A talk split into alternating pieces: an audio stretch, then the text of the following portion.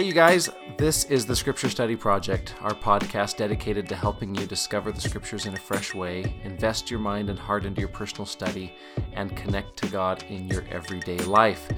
We are Zach and Krista Horton, your hosts, and we are back after a week break and uh, a couple of weeks of break for you in General Conference and Easter, and uh, it's been a crazy couple of weeks. Yeah, we skipped a couple weeks of the podcast, or maybe just one. I don't know. Maybe time's all slurring together for you like it is for us. But regardless, we are excited to be back here um, jumping into a new book of scripture, which is always kind of fun to do. Yeah. So we hope your Easter was good. I think, let's see, what do we fill them in on? Anything to say? We, you know, I guess we could talk about this. We, We, discovered two great things this Easter. One is s- uh, smush mallows, Squish mallows. mallows, squish mallows. our kids are obsessed, and we didn't even know it. I just ran into some, and The Easter Bunny gave our kids some squish squishmallows. And they were thrilled to say the least. And we all need a little bit of comfort. Those things are very comforting. They're very nice and squishy Mm-hmm. and kind of like a marshmallow, hence the name. By the way, these are not sponsored, but we're going to say one more thing that um, I think is maybe more important than a squishmallow because something that made me like Jesus a lot more was the Chosen TV series that just came out through VidAngel. They are producing it or sponsoring it. Do you know, Zach? Yeah, it came out I think a year or two ago. We were just slow on the uptake, but right now if you download the app, you can view the episodes for free and then you can donate to help them do season 2 and you can donate to help other people get free episodes and But- spread it around and Yeah, just some really good. some really moving i mean obviously it's jesus so we like him but um anyway we were our family really enjoyed it. So something to look for if you're looking for something to watch which you might be. Yeah. so all that extra time. anyway um we're excited to be back. And like i said this week is a new book of scripture we're going to be studying in mosiah starting starting today. This week is chapters 1 through 3 and um, it's for this week april 13th through 19th so we're going to get started We're really excited um, about this block of scripture. Um, it's been circling around in my mind for a couple of weeks now. Um, and for good reason, there are some things that are happening here at the beginning of Mosiah that uncannily mirror what is happening in our world today. I have never read the beginning of Mosiah with as much relevance or likening as I did um, this last week or the week before, I guess. And so I'm just going to read the verses that caught my attention with a little bit of emphasis, uh, and it won't take much stretching for you to see what's going on here that's going on in our world. Now, you know the background, but if you don't, um, at the beginning of Mosiah, well, at the end of the words of Mormon, Mormon, the narrator of the Book of Mormon, tells you um, about this King Benjamin, who at the beginning of his reign had a lot of contentions among his people, but through his own efforts and through the efforts of a lot of others, he was able to bring harmony and peace to his people. And then Mosiah chapter 1 dives right in. If you want a little bit of Book of Mormon history, there are some that think that we actually are missing some of the beginning of the story, Mormon's narration of King Benjamin. Because normally, at the beginning of a book, um, Mormon will give you a little bit of a of a history. Now it came to pass, for example, this is the beginning of Alma. Now it came to pass in the first year of the reign of the judges over the people of Nephi. That's how Mormon usually starts his books. But in Mosiah, he doesn't start that way. Uh, he just says, "And now there was no more contention in all the land of Zarahemla," which makes it sound like he was narrating something before that, and then he just picks up here. So there's a couple of Book of Mormon scholars and his and church historians that think that the 116 pages that Martin Harris lost actually included the first little bit of the Book of Mosiah. Whether it did or not, um, at the beginning of Mosiah, you have the story of King Benjamin, who is uh, growing old as king. He has to pass his kingdom on to his son, and so he gathers his people together to give them one final sermon. Now, listen to this. Um, and if you want to say some oh my goshes because of what's happening, then go ahead, because that's what I did. this is chapter 2, verses 5 and 6. It came to pass that when they, meaning his people, came to the temple, They pitched their tents round about every man according to his family, consisting of his wife and his sons and his daughters and their sons and their daughters, from the eldest down to the youngest, every family being separate one from another. And they pitched their tents round about the temple, every man having his tent with the door thereof towards the temple, that thereby they might remain in their tents and hear the words which King Benjamin should speak unto them. Now, I read this the week before General Conference, and I got so excited, I told everyone I possibly could about it, but it stood out to me so much that King Benjamin's people, this is maybe a cheeky way of saying it, but they were practicing social distancing. Um, and as I read that, all of a sudden, I felt the Spirit grab me and just say, This block of Scripture is for you. Last week I was using it, or two weeks ago, I guess, I was using it to help me prepare for General Conference. Um, but I think it's as relevant to us now as it ever has been, because what King Benjamin can do for us, what this address can do for us, is the same thing it did for the people back then. So at the beginning of King Benjamin's address, in verse 9, this is how he starts. He says, My brethren, all ye that have assembled yourselves together, you that can hear my words, which I shall speak unto you this day, for I have not commanded you to come up hither to trifle with the words which I shall speak, but that you should hearken unto me. And then he lists three things and open your ears that you may hear, and your hearts that you may understand, and your minds that the mysteries of God may be unfolded to your view. Three outcomes King Benjamin has for his people who are separate in their families and remaining in their tents to listen to him. He has three things he wants to happen to him. One, he wants them to be able to hear his words. Two, he wants them to be able to understand what he's saying in their hearts, not just get it or comprehend it, but understand how it applies to them. And then number three, this is the one that I don't know if I've ever focused on before, but it's the one um, that grabbed my attention as I was reading this week. He wants them to be able to see or to understand the mysteries of God.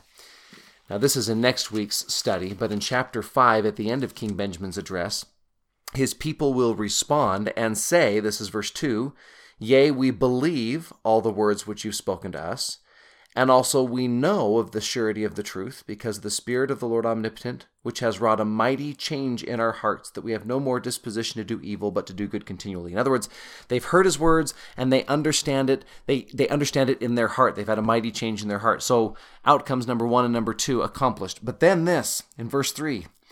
And we ourselves also, through the infinite goodness of God and the manifestations of his Spirit, have great views of that which is to come and were it expedient, we could prophesy of all things. I don't know about you. Well, actually, I probably do know about you because I think we're all going through the same thing, which is we are in our tents, separate from everybody else, and remaining in our tents, which is causing a lot of stir craziness in our home and probably in your home as well. And this week, we're going to read a block of scripture that is intended to help us understand the mysteries of God. Um, I was telling you, Krista, right before we began this, um, the last we went to my seminary building this last week just to pick up a couple of things, and uh, on my board was the title of the last lesson that my students and I had together, and uh, it was the day that it was the day we were waiting to find out if school was going to be canceled, and I titled the lesson "What's Going On" with a big question mark and exclamation point, and the first student that came into my room said, "Yeah, what the heck."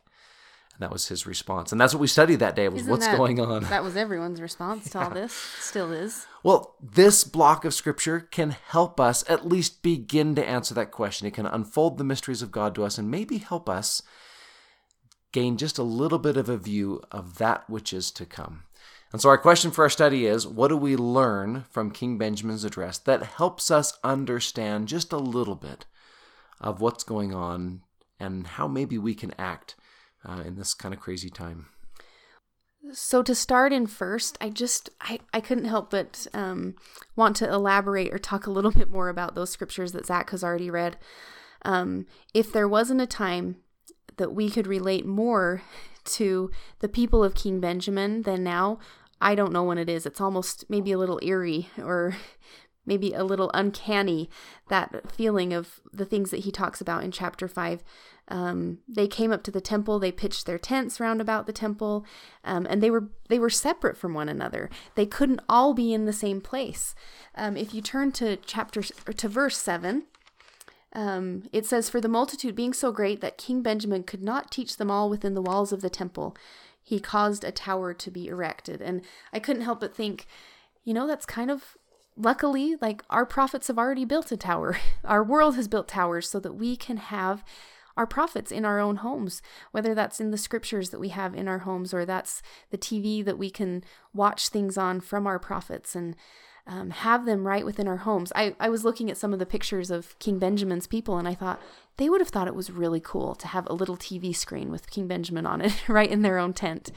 Um, and so we have all these tools for, for us and we have all of these great things. Um, but it's still a sacrifice. I noticed in verse 3, it talked about them offering these sacrifices. And it's a sacrifice that we're going through right now.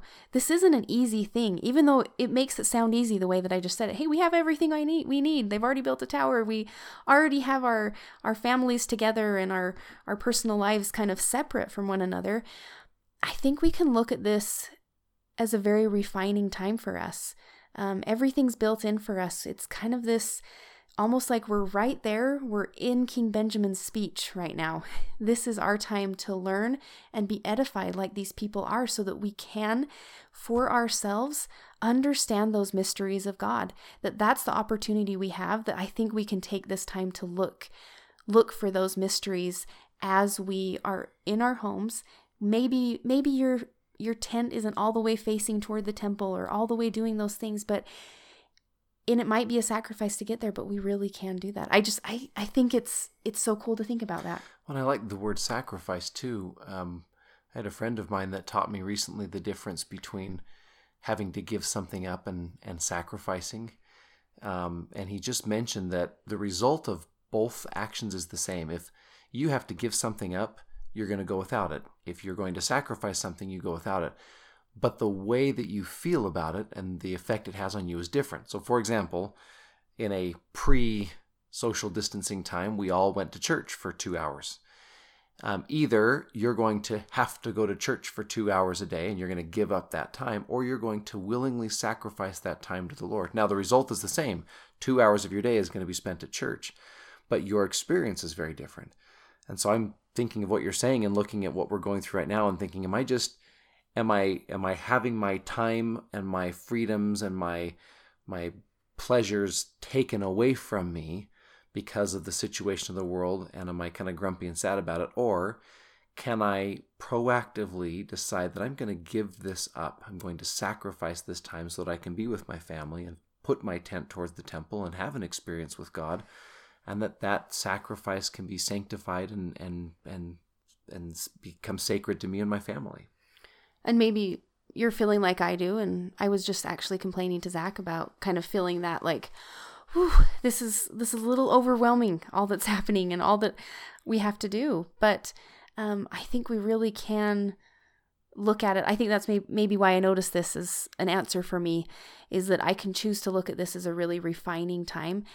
And when we say that it's refining, that means it's it's going to be a little bit hard and it is going to be a sacrifice but we can look at that and turn it into something beautiful because we do have the resources we need to do that. And heck we're studying king benjamin's speech this week. Maybe that's the resource we need.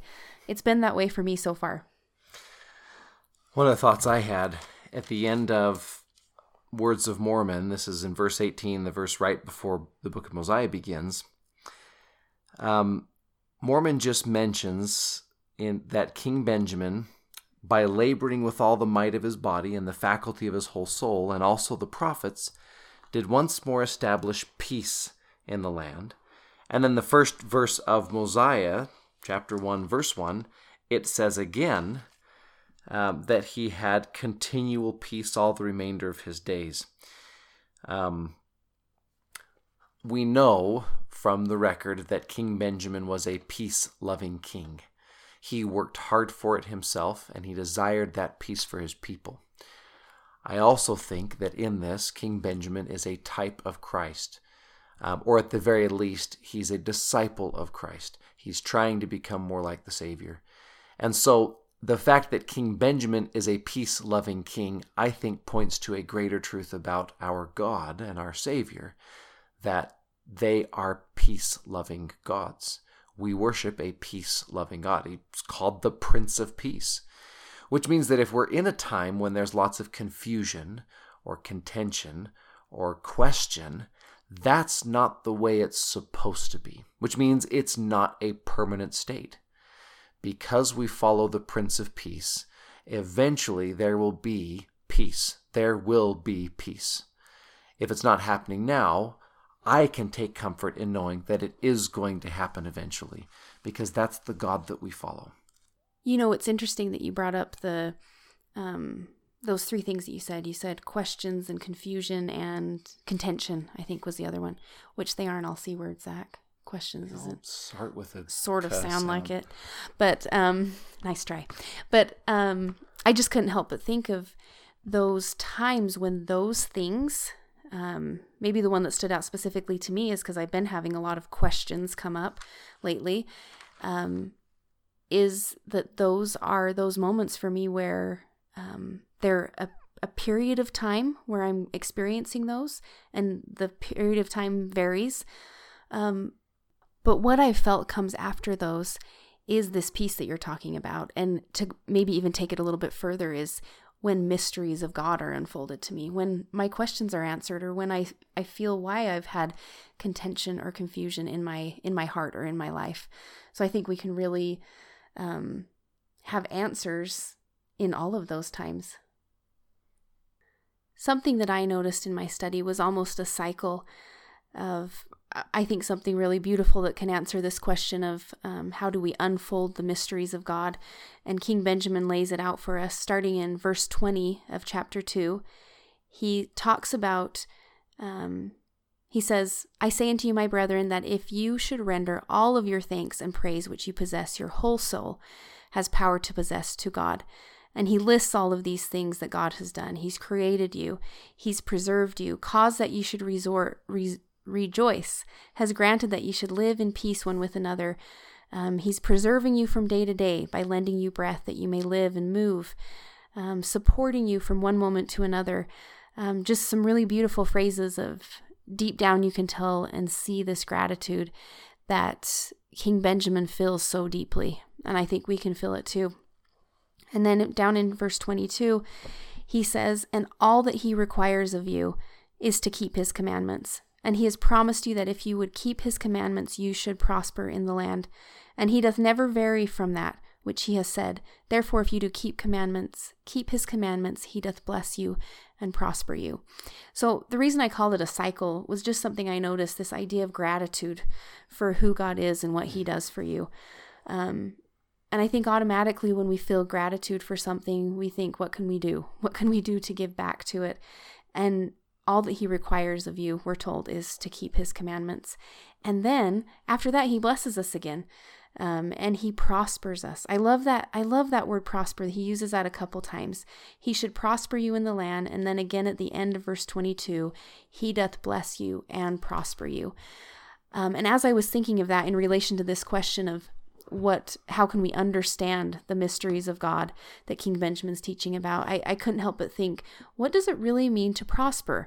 I think sometimes we have that notion of that, well, we make more money or we're doing well temporally. And, but I think that can also be um, spiritual prospering, if I said that right, spiritually prospering. Um, but you get the idea. Um, those mysteries can be unfolded to us because God wants to prosper us. He wants to unfold things to us and show us things. And I think that can be a really beautiful cycle because when we're prospering spiritually or temporally, but I've even even say maybe more so spiritually, we have this desire to thank God and to really recognize who he is and say, "Give me more. I want to know more of what you want to teach me." And let me keep your commandments more because I'm so grateful for what you're teaching me. Um, and I think that cycle can continue and continue, and that He will prosper us and unfold great things to us, open our hearts, open our ears and our eyes to see things um, that can be really life changing and beautiful for us. he says as much in verse 41 at the end of the chapter. Um, I would desire that you should consider on the blessed and happy state of those that keep the commandments of God, for behold, they are blessed in all things, both temporal and spiritual. I think I've always read that or misread that to mean, oh, we're blessed temporally, which means right now, and we're blessed spiritually, which means later. But he finishes the sentence and says, And if they hold out faithful to the end, they are received into heaven, and thereby they might dwell with God in a state of never ending happiness. That's the future blessing that comes which means that temporal and spiritual are both current blessings. He can bless us temporally, or does bless us temporally, and he does bless us spiritually. Um, one of my favorite scriptures in the Doctrine and Covenants is that God says all things to him are spiritual, and he never does anything that is temporal only. And so, if we're looking at a time when our temporal well being might be um, a little bit stressed or strained, we should be able to look and see the spiritual blessings that come from that temporal strain. And I think I like this so much because I love thinking of it of these mysteries of God that He can unfold to us because I think we can open up our thoughts and our minds and our maybe our mindset to what these actually mean. Like what does it mean that he's going to bless us temporally and spiritually? I think I think that can almost blow our minds if we start to think about it if we start to think about it and realize what he has in store for us when we're seeking and doing those things that he asks us to. And even the keeping the commandments part, I think we can really even put that into a box of what it means to keep his commandments, but I think it's seeking after him and really understanding and by that commandments come really easy because we're so eager to to give back and continue that relationship with him. Well, the final thought that I had is in chapter 3, which is really the centerpiece of King Benjamin's sermon. Chapter 2 is leading up to chapter 3, and then chapters 4 and 5 are kind of a, a, re, recounting, a telling of what the people's experience was in hearing chapter 3. King Benjamin's whole reason for gathering his people was to name the new king and to, uh, he'll say this in chapter 1, to give the people a name and we'll talk more about this next episode. Um, but in chapter 3, he relates a vision that was given to him by an angel. And in chapter 3, verse 3, the angel speaks. In fact, I noticed that this whole chapter 3 is um, this angelic messenger speaking. And so in verse 3, the angel says, Awake and hear the words which I shall tell thee, for behold, I am come to declare unto you the glad tidings of great joy. For the Lord has heard thy prayers and has judged thy righteousness, and has sent me to declare unto thee that thou mayest rejoice, and that thou mayest declare unto thy people that they may also be filled with joy. If my first point that I liked was peace, the motion or the emotion of peace, the second one I liked is the emotion of joy. Um, we follow a God who is the Prince of Peace but we also follow a God who is filled with joy. And his desire for us is that we have that joy. And so the angel tells King Benjamin about this coming God, this Lord omnipotent, he calls him in verse 5, who will come down among his people. He'll dwell with them. He'll go amongst them, working mighty miracles, healing the sick, raising the dead, the lame to walk, the blind to receive their sight, the deaf to hear, all manner of diseases, cast out devils, evil spirits. Um, he will do all of these things for his people so that they can experience joy. But then in verse 9, it says, He cometh unto his own, that salvation might come unto the children of men, even through faith on his name. And even after all this, they shall consider him a man, and say that he hath a devil, and shall scourge him, and shall crucify him. Um, I wrote in my scriptures, Do I consider him a man? And I think it's tempting sometimes in reading scriptures um, about ancient stories, 2,000 year old stories, to agree or assent that they happen, but maybe not to believe them in our heart of hearts. I think this is the time when we are at home in our tents, separate from everyone else, and much of what occupies our time is removed from us, or hopefully we are sacrificing. I think this is the time to develop a relationship with Christ that is more than just understanding him as a man, but seeing him do these miracles that are mentioned in verses 5, 6, and 7 in our own lives. In other words, do you believe that Jesus Christ is just a man that taught and did what he did 2,000 years ago? Or do you really believe that he dwells with us, that he can perform mighty miracles, heal the sick, cause the lame to walk, blind to receive their sight, he can reveal mysteries, and he can guide us and direct us? Do we really believe that? And if so, now is the time to invite him to do those things in our life through prayer, through fasting, through scripture study, um, through um, service to others, through ministering efforts um, following the gospel of Jesus Christ, those things that can allow Him to be that active and miracle working part of our lives. And I think that's a really beautiful thought to end with and end the Easter weekend with as you come away from this past week of hopefully studying the Savior's life a little more than you usually do. Um, that you can really see Him as the Savior for all of us that He really is, because He's the one that we need right now. And I know that I need him always too. Thank you so much for studying with us. Um, we're great. We're grateful to be back. We're excited to um, get back on track with everything after our little break, and we're grateful that you are here listening. So thank you so much. Hope you have a great week.